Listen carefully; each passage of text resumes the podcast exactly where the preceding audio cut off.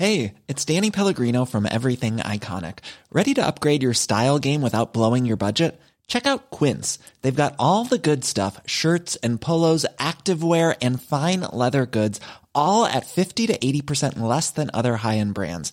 And the best part? They're all about safe, ethical, and responsible manufacturing. Get that luxury vibe without the luxury price tag. Hit up quince.com slash upgrade for free shipping and 365 day returns on your next order. That's quince.com slash upgrade.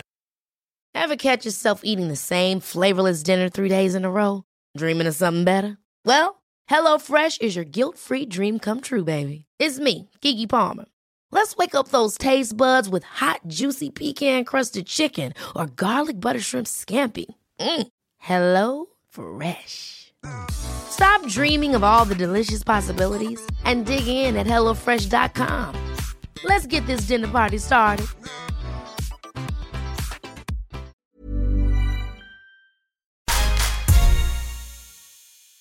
God morgon, god morgon. Det kanske är eftermiddag eller kväll när du lyssnar på vår podd. Vilken bra intro, Kodjo. Tack så hemskt mycket, Olga. Vad kul att uh, få se dig här igen i uh, Detsamma. podden. Vilket avsnitt är det här? Nu är vi på avsnitt 10. Mm? Åh nej! Ja, Fan också. vilket innebär att säsong 1 är slut. Inte nu, för det här är ju första, alltså det här är början på slutet. Men det är ju inte slutet än, för folk är precis börjat lyssna. Är du med? Jag förstår, du menar i slutet av det här avsnittet, då? Är säsong ett färdigt? Och det här, det vi ska prata om idag, är ju då en recap av alla avsnitt som vi har spelat in under vår, sommar och höst blir det ju. Vi har ju spelat in lite olika omgångar Mm. med lite olika människor. Mm. Så vi ska ge er en liten best of. Exakt. Vad spännande. Det är lite min plan i alla fall. Ja, det är ju du som är eh, producent och manusförfattare och kreatör bakom den här podden. Manusförfattare vet jag inte om jag kan säga att jag är, för Nej. jag har ju inte skrivit något manus. Nej, men vi har ju pratat om. frågor. Vi har haft frågor, vi har haft lite olika teman, vi har, haft, vi har försökt ha en röd tråd genom det hela. Och det är väl det jag har bidragit med. Mm. Mm. Och Ja. min röst. Och jag har gjort det jag är bäst på. Och bara, det- bara vara. Exakt. Precis. Eh, ja, efter recapen, vi ska prata lite om vad vi har pratat om i säsong ett. Eh, vad det bästa var, vad det sämsta var, vad det roligaste var. Stunder vi minns, om vi har lärt oss något. Jag vet inte om du har gjort det, Kodjo? Nej! Okej. Eh, och vad vi ska göra nu. Och det kommer vi till på slutet. Sen har vi även fått in några frågor. Och det är några stycken, några ämnen som vi ska diskutera tänkte vi. Mm. Och försöka besvara så gott vi kan. Exakt. Så nu kör vi! Vad har vi pratat om? Vad har vi inte pratat om? Vi har ju pratat med alla möjliga olika typer av eh, föräldrar. Mm. Och icke-föräldrar. Första icke-föräldrar. avsnittet var ju med Musse. Eller Mm. andra avsnittet var ju med Musse Hasselvall som egentligen inte hade några egna barn. Nej, så där stack vi ifrån lite grann och tänkte så här, men det finns ju folk som kanske inte är föräldrar, men ändå har barn i närheten. Och då kan det vara intressant att prata om just den grejen. Liksom. Och varför man vill eller inte vill skaffa barn. Mm. Egentligen. Ja. Och Eh, sen gick vi vidare och pratade med någon som var gravid.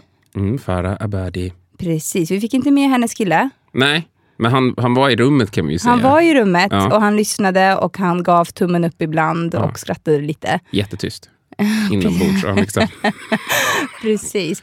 Men det där var ju faktiskt även vår mest speciella inspelning. För alla andra inspelningar har ju varit här i studion på Acast. Mm.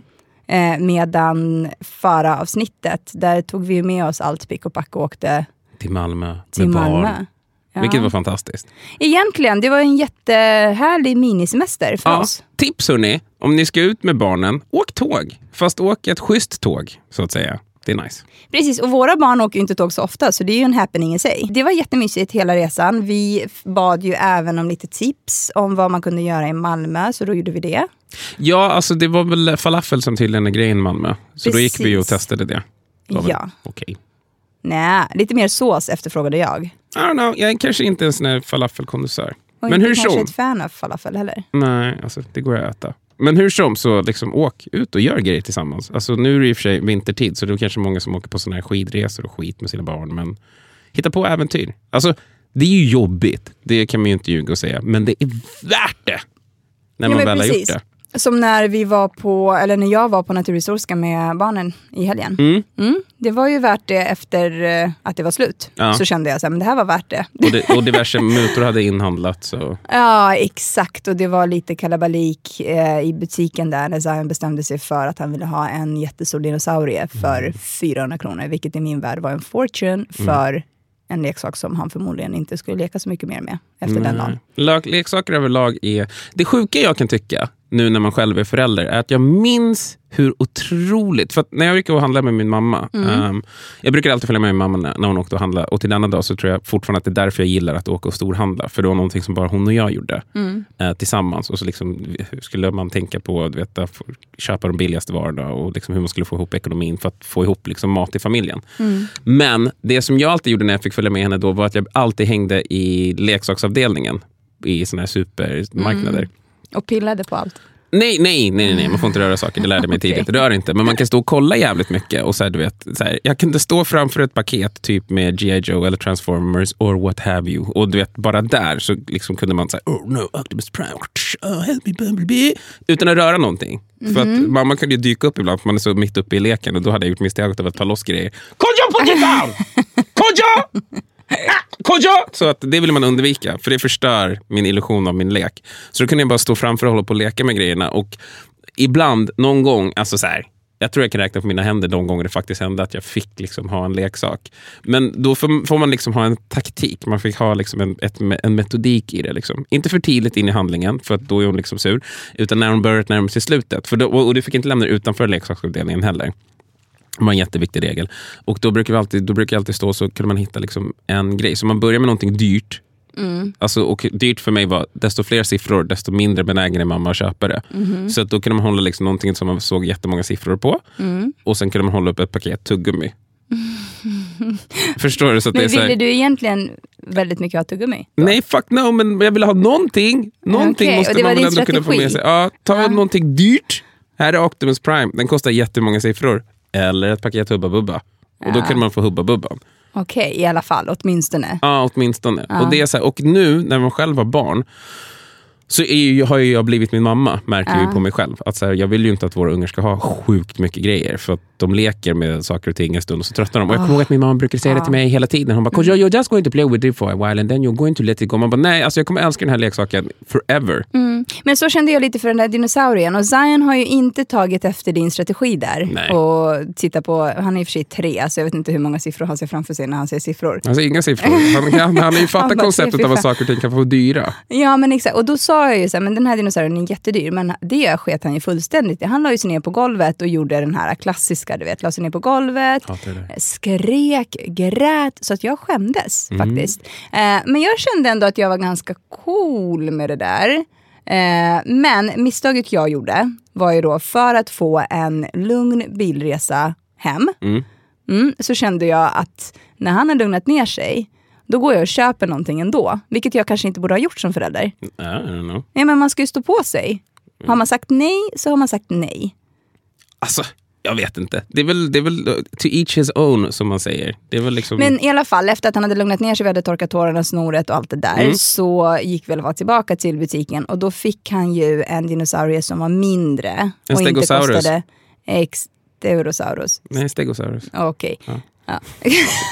Fråga mig inte hur jag vet, jag vet. Så mycket lärde jag mig på Naturhistoriska. Nej, men jag lärde mig från en tv-serie som heter Dino Riders när jag var liten. Och då, ja, sak samma. Ja. Ja, men i alla fall så fick han den här jävla dinosaurien som han lekte med i typ en dag ungefär. Nej, igår lekte han faktiskt med den. Ja. Den, den visade sig att det var en bad guy och Stålmannen skulle stoppa den från att äta upp alla Paw Patrol och grejer. Och, Ah. ja, så den, den är med. Den är med. Den är med i leken fortfarande. Men nu har vi eh, gått ifrån våran plan lite grann här. Vi ska ju prata om vad vi har pratat om Mm. i säsong ett. Inte Mm. vad som har hänt i helgen.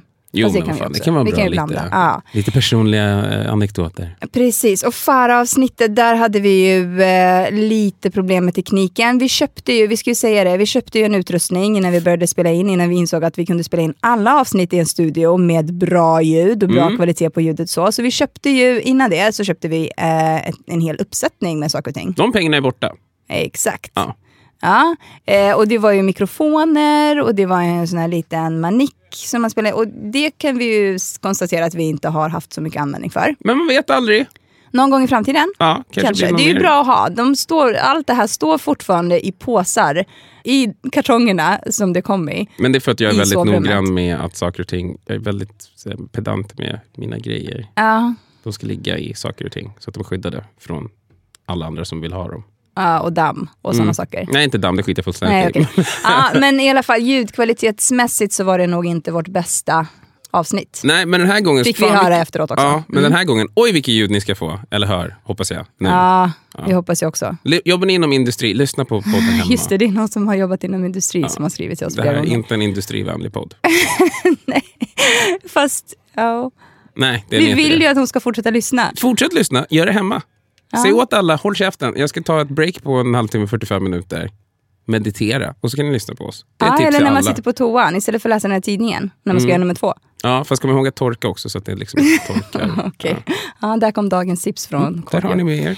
Eh, ja, efter Farah så gick vi vidare till, det har ju varit en röd tråd i podden, Mm. även om ni kanske inte har reflekterat så mycket över det. Så har du reflekterat sjukt mycket över det. Jag har ju reflekterat och jag har ju skrivit den här röda tråden och varje avsnitt har ju haft ett tema. Efter Farah som var gravid, eh, gick vi, hon är ju fortfarande gravid, hon födde i november. Mm. Ja, så kanske har hon fött när den här podden sänds. Eh, men i alla fall så gick vi vidare till att prata lite mer om vad man ska tänka på inför förlossning. Och sen avsnittet efter det så eh, tog vi upp faktiskt själva förlossningen. Och i alla avsnitt så har vi frågat våra gäster om hur deras förlossning gick till. Och när vi pratade om eh, inför förlossningen och även förlossningen så hade vi med Sofie Loftman som var vår barnmorska back in the day när vi var gravida med Zion. Mm, som vi gillade väldigt mycket.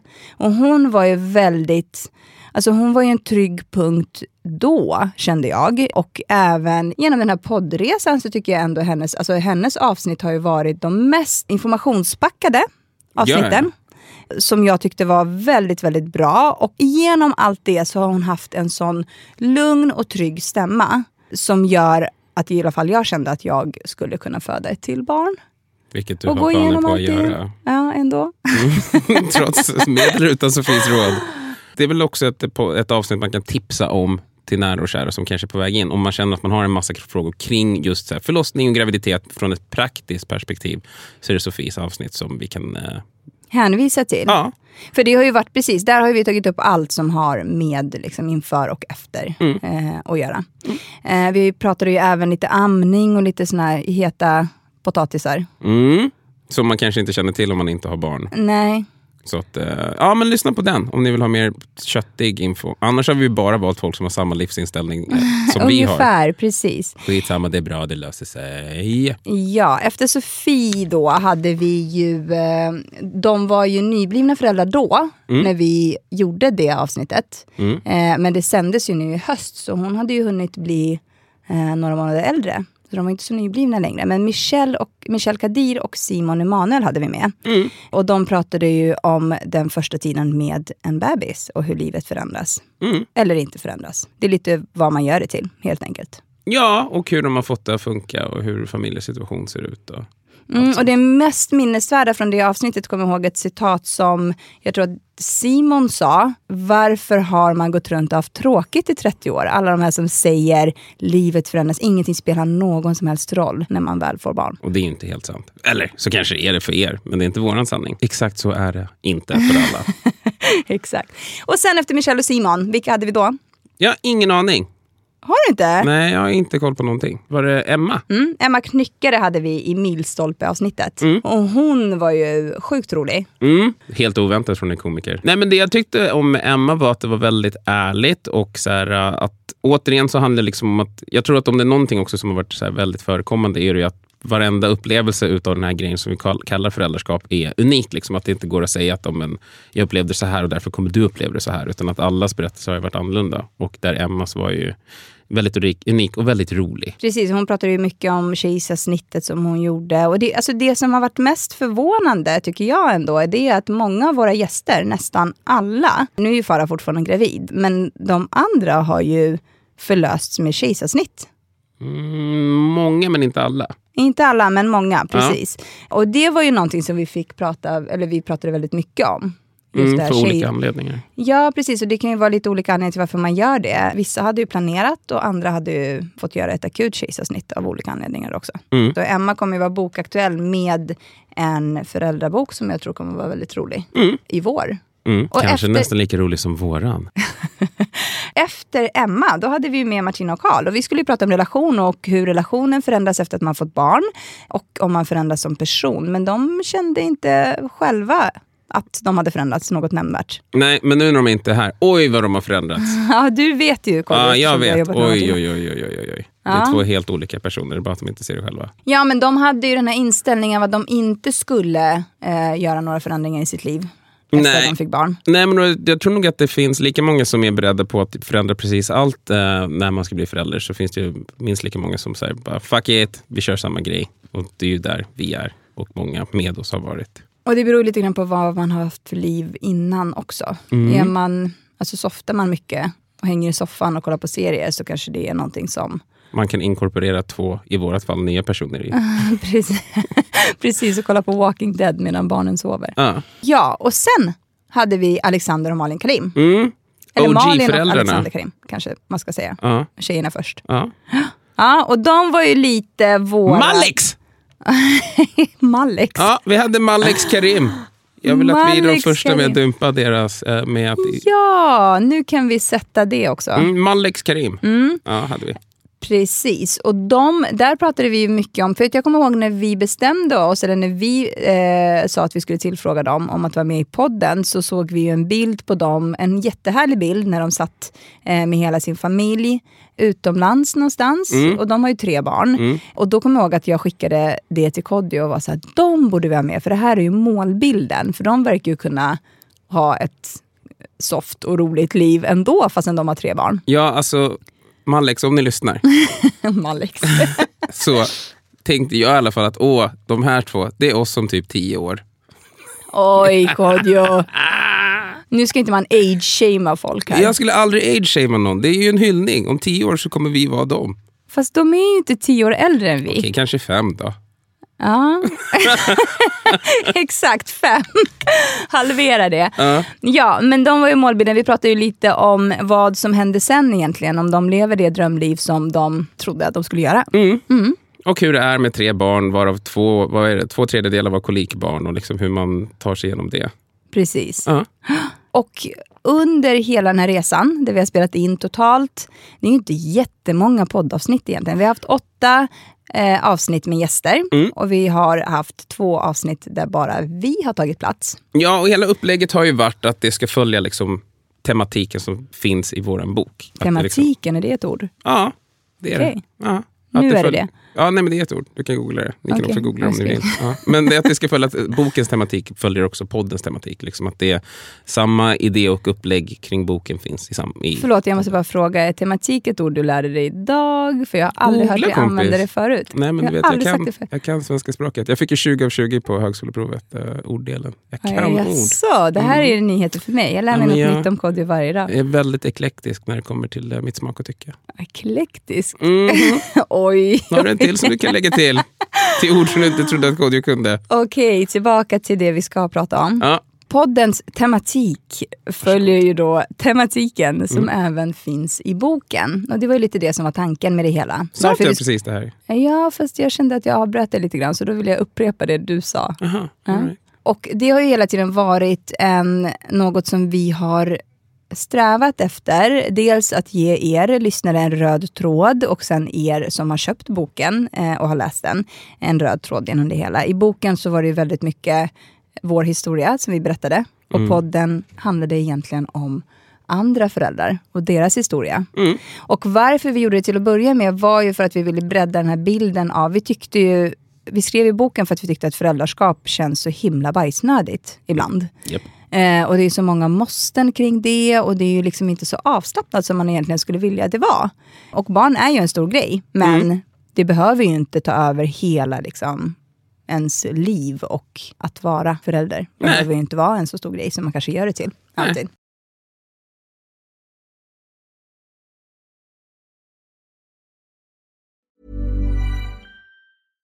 How would you like to look five years younger? In a clinical study, people that had volume added with Juvederm Voluma XC in the cheeks perceived themselves as looking five years younger at six months after treatment. Look younger, feel like you. Add volume for lift and contour in the cheeks with Juvederm Voluma XC. Reverse signs of aging by adding volume to smooth laugh lines with Juvederm Volure XC.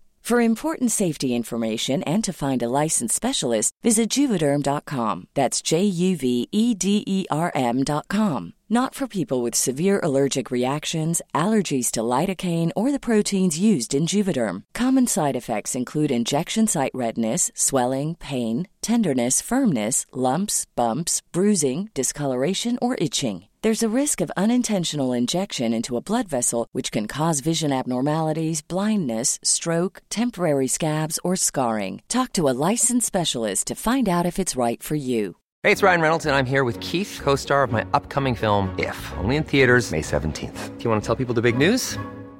All right, I'll do it. Sign up now and you'll get unlimited for $15 a month in six months of Paramount Plus Essential Plan on us. Mintmobile.com slash switch. Upfront payment of $45 equivalent to $15 per month. Unlimited over 40 gigabytes per month. Face lower speeds. Videos at 480p. Active Mint customers by 531.24 get six months of Paramount Plus Essential Plan. Auto renews after six months. Offer ends May 31st, 2024. Separate Paramount Plus registration required. Terms and conditions apply if rated PG. Hold up. What was that? Boring. No flavor. That was as bad as those leftovers you ate all week. Kiki Palmer here, and it's time to say hello to something fresh and guilt-free. Hello Fresh. Jazz up dinner with pecan-crusted chicken or garlic butter shrimp scampi. Now that's music to my mouth. Hello Fresh. Let's get this dinner party started. Discover all the delicious possibilities at hellofresh.com.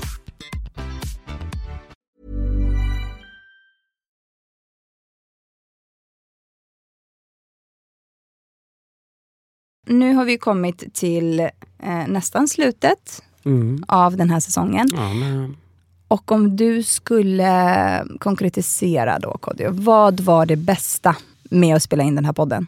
det bästa tycker jag med hela vår eh, poddserie har varit, hoppas jag då, att folk blir lite lugnare inför eh, att bli förälder. För att jag brukar ofta säga det till kompisar och nära och kära som är på väg in i det, att jag tycker inte att det är en sån jättestor grej. Folk har gjort det i alla tider, som vi kom fram till med Musse. Men att eh, jag hoppas att man kan ta det lite mer med en klackspark. Alltså, så här, bara lev livet. Det är det som har varit viktigast för mig i alla fall med den här podden. Att säga, slappna av. It's not a big deal man. Du klarar det, dina föräldrar klarar det, deras föräldrar klarar det och deras föräldrar klarar det. Och så här, folk klarar det här idag med sämre förutsättningar än vad vi har i Sverige. Så att eh, liksom, det kommer gå bra. Och det är det som jag hoppas att folk får med sig. Precis, och jag tror att jag skulle säga detsamma där. Att det bästa har ju varit att höra andra människors eller andra föräldrars perspektiv på det hela. Och se att man inte är ensam i det här med att man egentligen kanske inte alltid har 100% koll på läget, men att det är okej att vi alla gör vårt bästa ändå. Och det vi har sagt det hela tiden och vi säger det igen. Vi har varit väldigt noggranna med vilka vi har valt ut. Så att eh, det går i linje med våran tes. Precis, och vad var det sämsta skulle du säga Kodjo? Ljudet på vissa avsnitt, jag är väldigt kritisk till det. Jag tycker liksom att eh, man ska kunna höra vad folk säger och jag tycker inte att det är okej att det har fallerat. Men eh, jag gillar Kodjo och Olga och jag, jag fortsatt ger dem en chans. Ja, schysst Kodjo. Ja, men sån är jag. Eh, jag skulle nog säga samma sak där också. Jag tycker att det, har ju, det bästa har ju varit att jag har ju klippt och fixat och donat med alla avsnitt själv. Mm, som fan. Och jag är ju väldigt pedant och noggrann av mig. Eh, och jag har faktiskt tyckt att det har varit jätteroligt att lära sig det. Eh, att klipp, klippa podd. Och nu gör det like a motherfucking boss. Ja, och nu går det väldigt snabbt och nu går det väldigt, alltså nu är det rätt enkelt kände jag igår. Jag gjorde det på en halvtimme eh, ungefär. Hur är det resten av tiden? Eh, Satt på Facebook, checkade vad som är på Instagram you know. Precis, jag kanske chillar. överdriver. Det kanske tog en timme. Ja. Eh, och lyssna igenom allt och klippa in saker och ting. Men det sämsta har nog då varit, och det känner jag att jag har haft lite ångest för i och med att jag är så himla pedant som jag är. Att ljudet kanske inte har varit helt hundra eh, i alla avsnitt. Vi har även lärt oss att gästerna eh, borde ha suttit lite närmare mikrofonen. Nu så här i efterhand kan man ju reflektera över det. Eh, så vissa avsnitt eh, var ju inte helt hundraprocentiga. Eh, Faravsnittet spelade vi in, dessutom in med vår egna utrustning. Eh, den enda gången vi faktiskt använde den. Eh, och där var ju ljudet, det var ju så himla, det var ju som att lyssna Vi Som satt att, i en burk och spelade in. ja men exakt så. Eh, så där fick jag, alltså jag googlade sönder mig själv för att hitta en lösning på det problemet. Mm. Och det jag lärde mig där var ju att dåligt ljud in blir dåligt ljud ut. Japp. Men på något sätt så tror jag ändå att jag lyckades fixa det. Så jag har ju lärt mig väldigt mycket, men det sämsta har nog varit den här uppförsbacken i eh, ljudkvalitet och poddklipp och liksom allt Men vi det. har blivit bättre. Slash Nej, vi du. har blivit bättre. Jag har blivit bättre, precis. Vad var det roligaste då, Kodjo? Det har jag redan sagt. Nej, du pratade om det bästa. Var var det roligaste? Eh, Finns det några stunder som du minns extra väl? Ja, men jag tycker det har varit roligt. Alltså, vi har ju skrattat med alla gäster. Så att jag vill inte välja ut någon, jag vill inte peka ut någon mer än någon annan. Jag tycker att alla har varit roliga på sitt sätt. Sån är jag. Inskolad i public service och att det är allas lika värde. Ja, men vad har det varit det roligaste med att spela in podden då? Det roligaste med att spela in podden har nog också varit det som jag tyckte var roligast med att spela in podden. Åh, mitt ro, det roligaste för mig med att spela in den här podden har ju varit att spela in den med dig Kodjo. Ja, älskling. Det roligaste med att spela in den här podden har varit att spela in den här podden med dig. Ah, vi är så Det kära. är jag som slängde blickar åt dig här från andra sidan Ja. inspelningen. Ja. Har vi lärt oss något? Har du lärt dig något? Jag har lärt mig hur man klipper podd och hur man producerar en podd. Så Jag det tyckte jag var väldigt värdefullt. Ja, Vad har jag- du lärt dig? Jag har nog inte lärt mig någonting Okej. alls. Nej, men jag tycker det har bara varit roligt att ha samtal med folk. Det är väl det som har varit grejen. Det, det, det här brukar jag ju göra, så att det har inte varit en big stretch för mig att Nej, sitta och snacka med just folk. det, det är sant. Kodjo är en veteran vad gäller att prata med människor. Mm, prata med människor kan jag. I en Ja. studio, i under kontrollerade former. Privat, not so much. Ja, du är ganska... Osoft. Nej, det är det inte.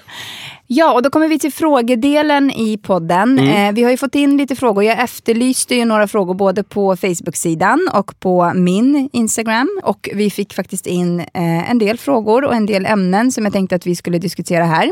Mm. För det här är ju trots allt ett frågepoddsavsnitt. Japp. Och då kan vi börja med fråga ett som vi fick in. Hur orkar man göra karriär och samtidigt komma hem till ett heltidsjobb? Det känns väl rättvisare att du egentligen svarar på den här frågan. För att Hur jag, orkar du Kodjo? alltså jag jobbar ju inte så jättemycket. Eller, för mig går det i perioder. Okej. Jag kan ha en intensiv period och då blir det inte så jättemycket föräldraskap. Eh, Men det är ju verkligen inte så ofta det händer. Jag tror folk har en uppfattning av att, man kan, eller av att jag kanske jobbar mer och gör fler saker än vad jag egentligen gör. Men um, oftast om det är en lugn period så har jag jättemycket tid över till att vara förälder. Så att för mig är inte det någon jättesvår balansgång att hitta. Det Men det kan- kommer ju en period nu till exempel. Nu är vi ju i, vad blir det, november när det här sänds. Eh, och november, december brukar ju vara rätt hektiska för dig. Ja, juletid brukar det vara rätt mycket. Och tidigare var det ju också Musikhjälpen som tog en vecka bort från familj. Eh, Nu är ju det borta. Nej men det går i perioder och jag har nog vant mig vid det. Så det känns rätt lugnt för mig. Så, så det är inte så, jag tycker inte att det är så jättesvårt att få, få ihop. Och plus att jag har ett, ett otroligt stöd i form av min fru och livskamrat. Jag, eh, alltså det här med att göra karriär, jag vet inte om jag gör någon karriär just nu. Jag tror att jag redan har gjort min lilla beskärda del av den här karriärsjakten innan jag hade barn egentligen. Så nu tror jag att jag bara är på en sån här maintain nivå av det jobb som jag Fast det stämmer ju inte. Redan har. Hur menar du då? Ja men fast du klättrar ju fortfarande. Det är inte som att du är kvar på... Du är ju, Jag är Nej, kvar på samma på- företag. Nu, får du yourself, nu håller du på att sell yourself short. Ah, du har ju okej. bytt tjänst så här 18 gånger sedan du började på företaget som du startade på för vad är det nu, sex år sedan. Men du har ju jobbat dig uppåt hela tiden och det fortsätter du göra. Så att jag tror att säga så här att du bara håller på att maintaina stämmer inte. Mm. Utan du jobbar ju fortfarande uppåt. Sen kanske det inte är ett så här, oh, jag ska ta mig till nästa nivå, för fan nu ska jag sälja shit och göra grejer. Men att du fortsätter ju fortfarande ta dig uppåt och framåt. Ja, om vi backar bandet lite grann. Jag jobbar ju då på ett ganska stort eh, amerikanskt IT-bolag eh, som jag har gjort de senaste sju åren egentligen. Och det som jag menar då med att jag maintainer är ju egentligen att jag är kvar på samma företag. Det som är bekvämt med att vara kvar på samma företag som man var innan man fick barn, skulle jag säga då, det är att man känner sig bekväm med de människorna och det, de arbetsuppgifterna man egentligen har. Eh, sen har ju jag, som Kodjo säger, då, eh, klättrat ett par steg eh, och haft lite olika positioner och tjänster eh, på det företaget. Det som jag skulle säga eh, var eh, Alltså den kombinationen av saker och ting som jag gör nu tycker jag är väldigt, alltså den är egentligen hundraprocentig. Sen beror det på jättemycket hur man är som person. Jag är ju din totala motsats vad gäller att vilja göra saker. Jag vill ju göra jättemycket och ibland tar det ju över. Som till exempel idag kan jag berätta lite om idag. Jag eh, springer vanligtvis på rätt mycket möten eh, under veckodagarna och den här, eh, det här avsnittet spelas ju då in under min lunch egentligen. Så jag var på ett möte i morse och sen åkte jag in hit till studion och ska, ska, spela in den här, det här avsnittet. Och sen åker jag tillbaka till kontoret för att ha ett par möten till. Och sen eh, gör jag lite saker och ting vid sidan om och sådär. Och sen ikväll kanske jag ska mejla lite vad gäller boken och hålla på med podden och marknadsföra lite olika saker. Så jag tycker att den, liksom, att kunna hitta den här balansen i att göra både och. Både det som man egentligen tjänar pengar på, vilket är ett jobb, eh, och det som man kanske i dagsläget inte tjänar sig jättemycket, eller inga pengar alls alls egentligen. Men däremot så är det ju någonting som jag tycker är väldigt roligt eh, att göra. Och den kombinationen tycker jag eh, passar mig väldigt bra. Och som sagt, jag gillar att göra mycket och jag gillar ju när det är liksom fart och springa och så. Det som har varit utmanande, eh, det var ju utmanande att gå på föräldraledighet när jag först gjorde det. Alltså gå på mammaledighet. För att det gick från 100 till noll. Och jag gillade inte alls den här första tiden med en bebis. Mm. Det som, sen kom jag ju tillbaka eh, till jobbet. Egentligen. I ett halvår? I ett halvår, precis. Så jag gjorde ett inspel där ett halvår. Jag var gravid när jag gick på... Eh, jag var gravid när jag bytte tjänst. Jobbade i min nya tjänst, i min nya roll, ett halvår. Gick på mammaledighet där det var väldigt, väldigt lugnt. Sen upptäckte vi att jag var gravid igen. strax, ja, men strax innan jag skulle börja jobba, så två veckor efter att vi upptäckte att jag var gravid så började jag jobba igen. Och då var jag tillbaks ett halvår och sen gick jag på mammaledighet igen. Och då kände jag så här, nej, jag vill eh, göra lite andra saker. Ja, och det som jag tycker är kul. Så att komma tillbaka till jobbet den här gången eh, har ju varit väldigt... Eh, ja, och hitta en, jag tror att jag fortfarande håller på att leta efter den här balansen. Som sagt så gillar jag att göra mycket och när det är mycket som händer. Men det här med att liksom ha två barn, komma iväg på morgnarna, lämna på förskolan de morgnar som Kodjo inte är hemma. Eh, för du, ibland så har du ju morgonpasset. Mm. Eh, som du kör. Eh, och göra hela den alltså, lämna nu när det är höst och snart kommer vintern och bara du vet, man tror att man har lämnat och man tror att man är klar. Fast det är man inte, för man ska ju på med de här galonisarna för de ska ju vara ute i ur och skur. Jag funderar på om vi ska ta hem galonisarna. Ja, kanske tvätta dem eller? Nej, bara slänga på dem när de är hemma och sen Ja, dumpar man dem direkt. Du tänker så. Ja. Liten parentes. Ja, för men oss det är mest. fortfarande ytterligare ett moment som man måste klara av på morgonen. Mm. Mm. Så hela den grejen, att liksom lämna och sen åka till möten och sen göra det här. Och sen liksom, nu försöker jag också inkorporera träning tillbaka eh, på något sätt i mitt liv. Så försöker se ifall jag skulle kunna hinna med att träna på luncherna ibland också, eller efter jobbet. Eh, men oftast är det ju du som hämtar. Ja, Mm. det är min grej.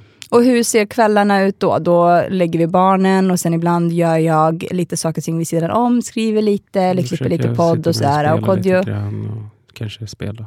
Kolla Ja. på någon serie. precis. Kolla på en ufo-dokumentär just nu. Ja, allt det här är oerhört spännande. Ja, så det här med orken, jag tror att det är väldigt individuellt. Jag Mm. tror att det är helt enkelt är liksom hur man är som person, hur mycket man orkar, hur mycket man vill egentligen. Och jag tror att det inte är alls någonting som man behöver alltså, känna någon press Nej, det korta svaret är gör det du pallar med och skit i resten. Precis. Ja.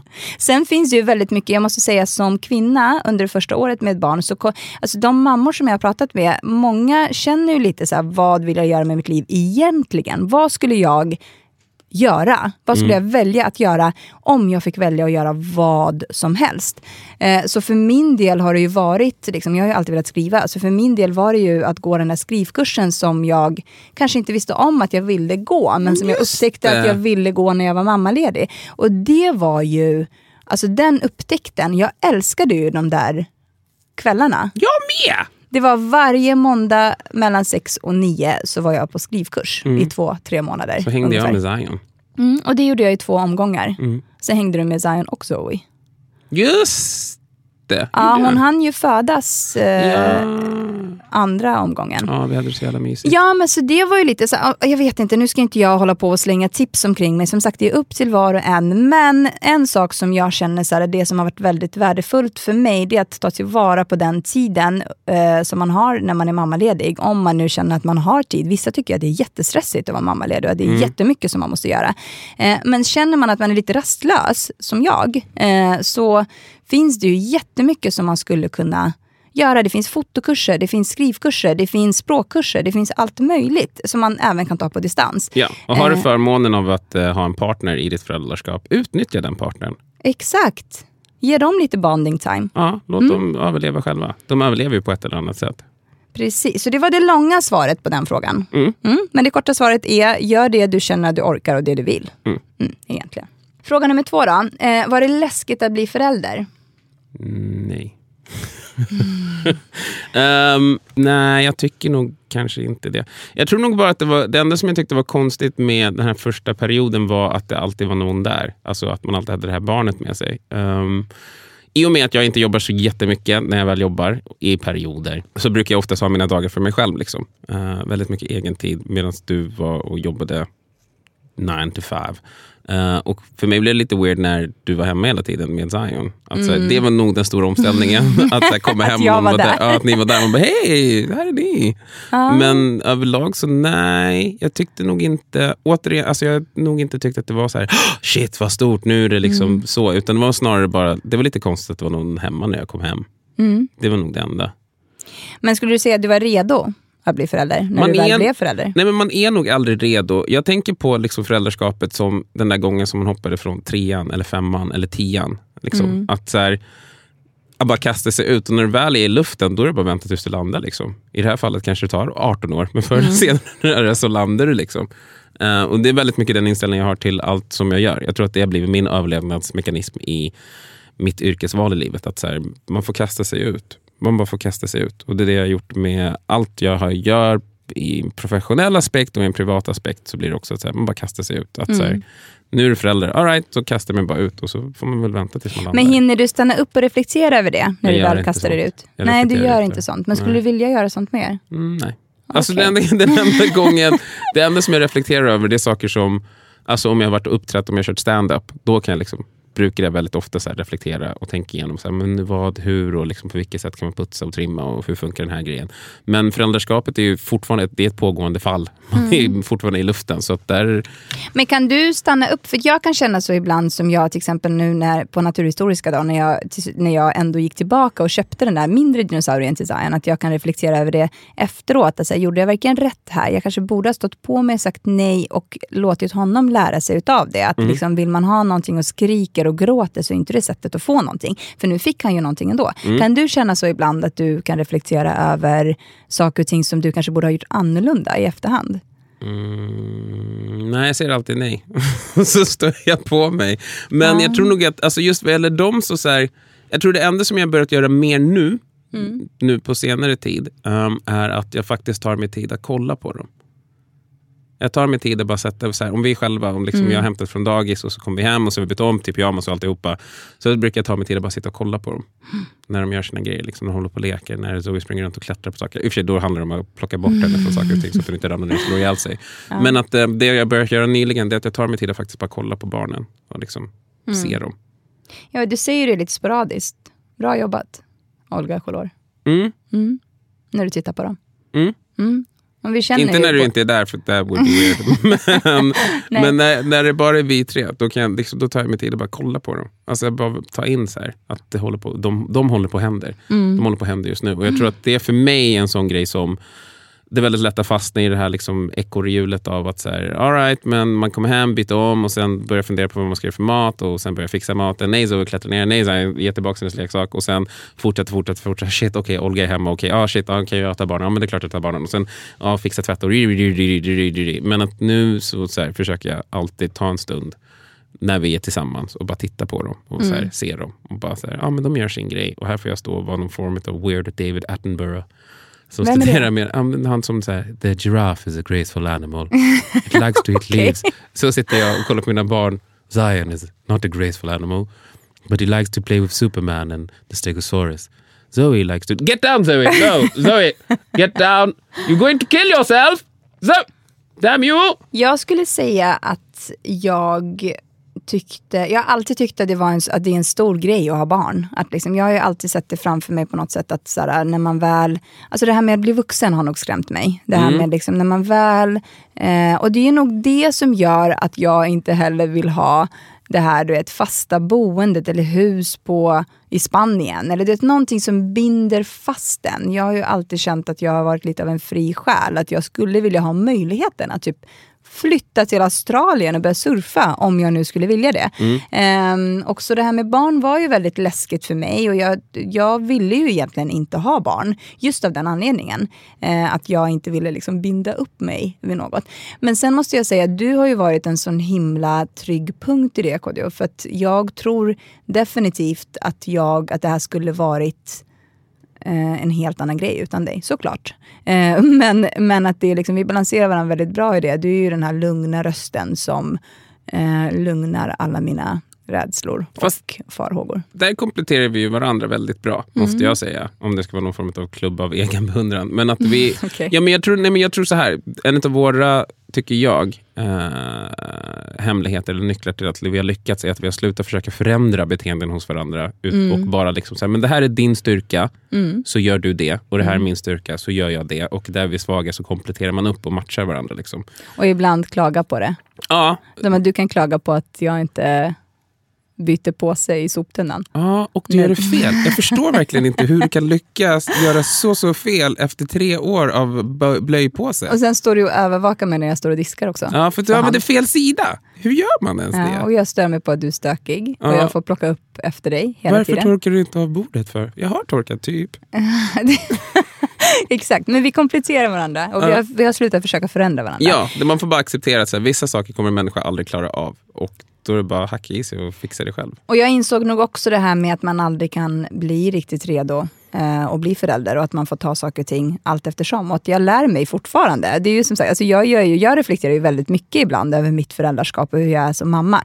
Eh, och det senaste var ju då nu på Naturhistoriska. Men samtidigt så känner jag så här, om man ser till liksom, och minska stressen av att hela tiden göra rätt och, hela tiden vara perfekt, så tror jag också att saker och ting blir mycket enklare då. Och det tror jag att jag har lärt mig av dig Kodjo. Eh, och det här med liksom beslutet, mitt beslut att gå tillbaka till affären och köpa den andra dinosaurien till honom, det var ju för att jag ville ha lugn och ro efter en redan stressig dag på Naturhistoriska där mina barn sprang. Det ena åt ett håll, det andra åt ett annat håll. Och min kompis som hade sitt barn med sig, hennes dotter var ju perfektion. Alltså hon var ju verkligen så här superlugn, superväluppfostrad och mina barn var bara kaos. Eh, så du vet, och bara lugna, eh, inte lugna, men att liksom bara ha lite peace of mind i bilen, ha glada, nöjda ungar som åkte hem med varsin liten dinosaurie som de i slutändan kanske inte kommer att leka med så himla mycket. Och jag blev 200 kronor fattigare, men så tänkte jag så här, äh, besöket på Naturhistoriska var ändå gratis. Så win-win for everyone. Och sen hade vi en fin dag efter det. Ja, så man lär, lär sig allt eftersom. Men jag tyckte det var läskigt att bli förälder. Eh, fråga nummer tre, kring vilka frågor är ni ense i ert föräldraskap och hur hanterar ni det? Det är vi mot dem. Precis. Ja, vi hanterar det genom att alltid gadda ihop oss mot våra barn. Ja, och sen har inte jag upplevt att vi har bråkat så himla mycket om saker och ting som vi har tyckt olika. Alltså vad gäller så- barnuppfostran. Nej, det är mest presentfrågor som kan bli vårt issue. Ja, som jag, precis. Jag skämmer ju bort dem. Ja, Ja. och jag vill sätta bromsen. Precis. Ja. Men sen ibland så skämmer du ju också bort dem. Du skämmer ju bort dem med godis å andra sidan. Du stoppar ju en choklad i munnen på dem typ, så fort göra jag det. vänder ryggen till. Jag tycker inte att barn ska äta socker. Ja, men Ja, vi, men godis är ju godis! Ja, det är men- livets sötma. Sammanfattningsvis så är vi nog ense i alla frågor kring vårt föräldraskap. mesta. Tror jag. Ja, jag tror inte, vi har inte 98%. upplevt, precis, vi har inte upplevt några liksom, diskrepanser däremellan. Oj, oj, Oj, oj, oj, där kom ett stort ord från mig också. Varsågod och skriv det. Fråga nummer fyra.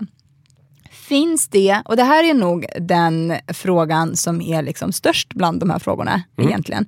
Ehm, finns det en oro för hur rasism och vithetsnorm kan komma att påverka era barn? Och i så fall, finns det strategier för att rusta dem för det? Inte just nu har jag ingen strategi. Samtidigt så kan jag tycka, så här, du vet, ibland, kommer du ihåg när vi kollade på den, antingen kollade vi på en film, jag kommer inte riktigt ihåg vad scenariot var kring det hela, men så sa du ju så här, fan vad coolt att hon är svart, den här sup- superhjälten. Eller fan vad coolt att det är en svart tjej som är med. Eh, och då var ju Eh, barnen... Dor, nej, heter hon? Dr. Dolittle. Nej, det är Dr. McStuffin. McStuffen, exakt. Dr. Det är en McStuffin. svart flicka som är huvudkaraktären Ja. i den här tecknade serien. Ja. Eh, och då kommer jag ihåg att jag sa så här, men jag tycker inte att vi ska lyfta sånt. Att det spelar ingen roll om hon är svart eller vit. Jag vill inte att mina barn ska se skillnad på folk. Mm. Ehm, så det tror jag att jag tänker hela tiden, att det är liksom, folk är folk, eh, oavsett vad de har för hudfärg. Alla människor är lika värda. Eh, och att det inte är någonting som, och det kanske är fel, man kanske ska uppmärksamma det, att det finns skillnader och förbereda dem på det som kommer att komma någon gång i deras framtid. Men jag vet inte, jag känner att det kanske, jag vet inte vad rätt svar är där egentligen. Alltså jag, där kanske jag, där kanske vi har våra 2 procent. För att för mig, alltså jag sitter ju inte och säger till Simon, look at that black girl, she's a doctor and it's cool. Utan, ehm, för att vi snackar engelska, eller jag snackar engelska med barnen. Men eh, att för mig så är det viktigt att de ska kunna känna att de identifierar sig. Jag, typ, en av de så här, bästa så här, spontanpresenter som jag fått, det var ju en liten svart docka som jag fick från Nor. Eh, när jag haffade henne när hon hade varit och köpt, köpt ah, sorry Nor, men nu outar jag dig. Hon hade varit och köpt en massa barngrejer för att hon brukar sitta barnvakt åt barn. Så då gillar hon att ha ett stall med leksaker och då hade hon köpt liksom en svart docka. Och det är såna här saker som, jag kan fatta att en majoritet inte behöver tänka på det för att ehm, eh, ja, samhället ser ut som det gör. Och det är ingen kritik mot samhället. Men för mig så blir det viktigt, i och med att jag liksom född och uppvuxen i Sverige, att mina barn i alla fall ska kunna känna att de kan identifiera sig med olika figurer och eh, sagor och stories och kunna känna att om det här handlar lika mycket om mig. För att tyvärr så lever vi i ett samhälle där folk gör jättestor skillnad på människor beroende på vart du är ifrån och hur du ser ut och vad du för sexuell läggning och vad fan du än röstar på. Och då är det viktigt för mig att mina barn i alla fall ska kunna känna någon form av koppling till en story eller en berättelse. Det är det som är tacksamt med så här, typ bilar och flygplan och sådana saker. att Det är bara en sak. Det är liksom, den har inte en hudfärg utan det är en fucking bil och då kan vem som helst liksom gilla Lightning McQueen. Precis, jag håller med dig om det där, men jag tycker samtidigt inte att det är någonting som man kanske behöver uppmärksamma i så här tidig ålder. Nej. Eh, men samtidigt så kan det ju kanske vara bra att förbereda dem på det. Men jag tycker ju också i vår umgängeskrets, i våra familjer, vi är ju, jag är ju halvrysk, halvirakier. Du är ju från Ghana, din Mm. Mina bror... föräldrar är från Ghana. Ja men precis, du, dina föräldrar är från Ghana. Vi har sjukt många olika kulturer och Turkiskt, kurdiskt, Ja, och iranskt. människor i vår polskt. vänskapskrets. Så jag tycker ändå att våra barn, alltså de blir ju inte utsatta för en massa olika kulturer, men de ser ju och de kan relatera till så många olika människor. Och därför tycker inte jag till exempel när min pappa ger Zoe en docka som är blond och blåögd så tycker inte jag att det är så nej men hon ska inte leka med några dockor som inte ser ut som henne. Utan min mamma var ju blond och blåögd. Förstår du? Så jag tycker ändå att de kan relatera till så många olika människor och kulturer. Och det tycker jag är, liksom, är styrkan i, i vår närhet. Ja, och De i, människor som vi har i vår närhet. ja, och jag känner nog att det viktigaste i slutändan för mig med våra barn är att jag hoppas att vi lyckas ge dem en jävligt stark egen identitet. Att du behöver liksom, för att för mig när jag växte upp, då var det en stor, den stora frågan, och det kanske det är för många idag. Vad, liksom, är du svensk? Är du utländsk? Är du invandrare? Är du inte invandrare? att så här, någonstans kunna landa i att så här, men du är du. Du behöver inte vara någonting annat än dig själv. Det räcker liksom, gott och väl. Och det är det jag hoppas att de får med sig. Sista frågan. Små barn, små problem. Stora barn, stora problem sägs det. Vad ser ni fram emot eller bävar för i tonåren? Jag ser fram emot att de kan klä på sig själva Äta och själva. äta själva. Det är det jag ser mest fram emot. Lite Faktiskt. Mm. fucking independent, klara av saker själva. Det ser jag fram emot. Jag ser fram emot att de bara går och väljer sina egna kläder. Det ser jag fram emot Vad bävar du inför då? Att sitta uppe, eller för sig, jag bävar inför det men jag är också lite supertaggad på det. Att sitta nedsläckt i vardagsrummet och sen öppnas dörren och då klick tänder jag. Aha motherfucker! Varför går jag hemma så sent för? Och sådana grejer. Ja, det, det, det är det jag är Ah. Och att orolig Zoe för. börjar ta hem killar, eller att Zion börjar ta hem tjejer. Ingen ska ta hem någon. Okej. Välkommen Men då vet vi inte vart de är, när de gör grejer. Jo, men de kan vara hemma hos oss utan någon. Med öppen dörr. Du vet den där. Ja, ja, ja. Umgås. Men dörren ska vara De får öppen. aldrig gå ut. Ja, ni behöver inte ha dörren stängd. Ni kan ha dörren öppen allihopa. Jag ser fram emot de personer som de kommer bli. Jag ser fram emot hur vår relation kommer utvecklas. Jag ser fram emot livet och framtiden och vår familj. Eh, jag vill ju addera fler människor till den här familjen. Mm. Jag tycker att vi har något underbart på gång faktiskt. Vår gemenskap, vår familj, det är vår styrka, det är min trygga plats och det är det bästa som finns i mitt liv och det är det bästa som har hänt mig. Så jag ser verkligen fram emot att bli 70 år gammal när de här barnen kommer med sina barn. Jag ser i alla fall fram emot framtiden, hur vår relation kommer utvecklas och hur, vart vår familj kommer vara om 10 år. Eh, det jag bävar inför det är ju det här, du vet, konflikterna som kommer i tonåren. Zoe, eh, om hon är ute och ränner någonstans, jag var ju tonåring själv, jag var ju lite vild. Eh, ser, ja, inte så mycket fram emot det. Ser inte fram emot att Zion kommer vara ute på kvällarna och att jag liksom inte riktigt har kontroll över vad han gör eller vem han är med. Eller, ja, Men jag kommer sitta där i mörkret med dig älskling. vad bra. Vi kan sitta i mörkret och hålla hand. Mm, och vara arga, tagga varandra. I, utskällningen, bara, okej jag säger det här och sen skriker du, men sen skriker jag. Ja. Sista frågan och den viktigaste frågan. Vad ska vi göra nu? Ja, jag ehm, är klar. Du är klar med den här podden? Jag är klar med den här podden. Är du verkligen det? Ja, ja jag tror nog det. Men du kommer nog göra något inspel någon gång? Jag kommer nog göra något inspel, men eh, min, min delaktighet i det här kommer inte vara lika ständig. Jag förstår. Kommer det bli en säsong två av podden? Det kommer bli en säsong två av podden. Ska vi lämna det där som en liten teaser? Så får man se hur och var det utvecklar sig. Jag tycker att vi gör det. Mm. Det kommer bli en säsong två. Japp. Mer än så säger vi inte. Men tack för den här gången hörni och kom ihåg att eh, dela med er av podden till era vänner och kompisar och nära och kära. Precis, för den kommer ju leva kvar där ute. Ja. Ja. Och det finns en bok vi har skrivit också. Jaha, köp boken.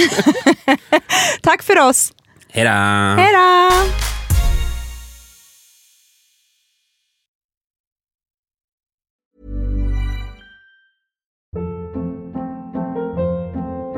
Hold up. What was that? Boring. No flavor. That was as bad as those leftovers you ate all week. Kiki Palmer here, and it's time to say hello to something fresh and guilt-free. Hello Fresh. Jazz up dinner with pecan-crusted chicken or garlic butter shrimp scampi. Now that's music to my mouth. Hello Fresh. Let's get this dinner party started. Discover all the delicious possibilities at hellofresh.com. Even when we're on a budget, we still deserve nice things.